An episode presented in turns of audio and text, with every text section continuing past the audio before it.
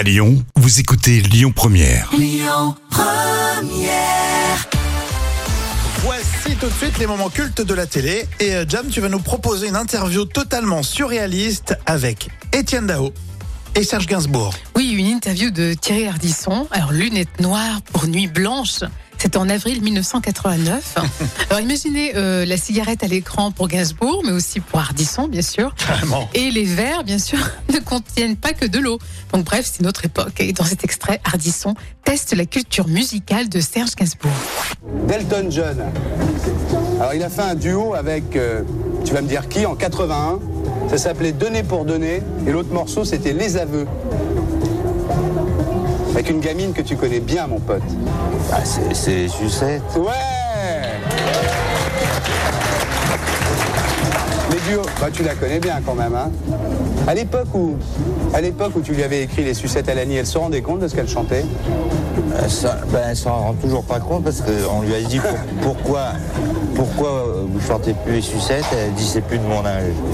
Faut le faire. hein. C'est triste pour Michel Berger, ce que tu nous expliques là. Ardisson qui balance. N'importe quoi. Carrément. Il osait, hein. Et maintenant, c'est au tour d'Étienne Dao. À toi, Étienne, maintenant, qu'est-ce qui jouait, réfléchis bien, de la guitare dans While My Guitar Gently Weeps, morceau de George Harrison, qui était sur le disque blanc des Beatles. Qu'est-ce qui, qui était venu leur donner un coup de main pour les solos de guitare Le plus grand guitariste du monde. Clapton Ouais Eric Clapton Bon, bah, vous avez gagné tous les deux, tiens. On les applaudit. On voit l'ambiance. Il était, euh, cette émission, je crois qu'ils étaient euh, style euh, dans une boîte de nuit. Ah mais carrément, et puis ils étaient vraiment torchés, faut dire ce qu'il y a. Hein.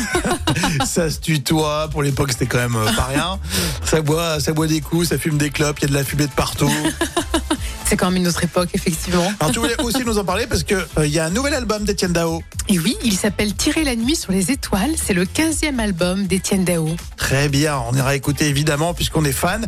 On était en quelle année pour cet extrait, Jam? Alors, c'était un moment culte de 1989. À réécouter en podcast, téléchargez l'appli Lyon Première, vous la mettez sur votre smartphone.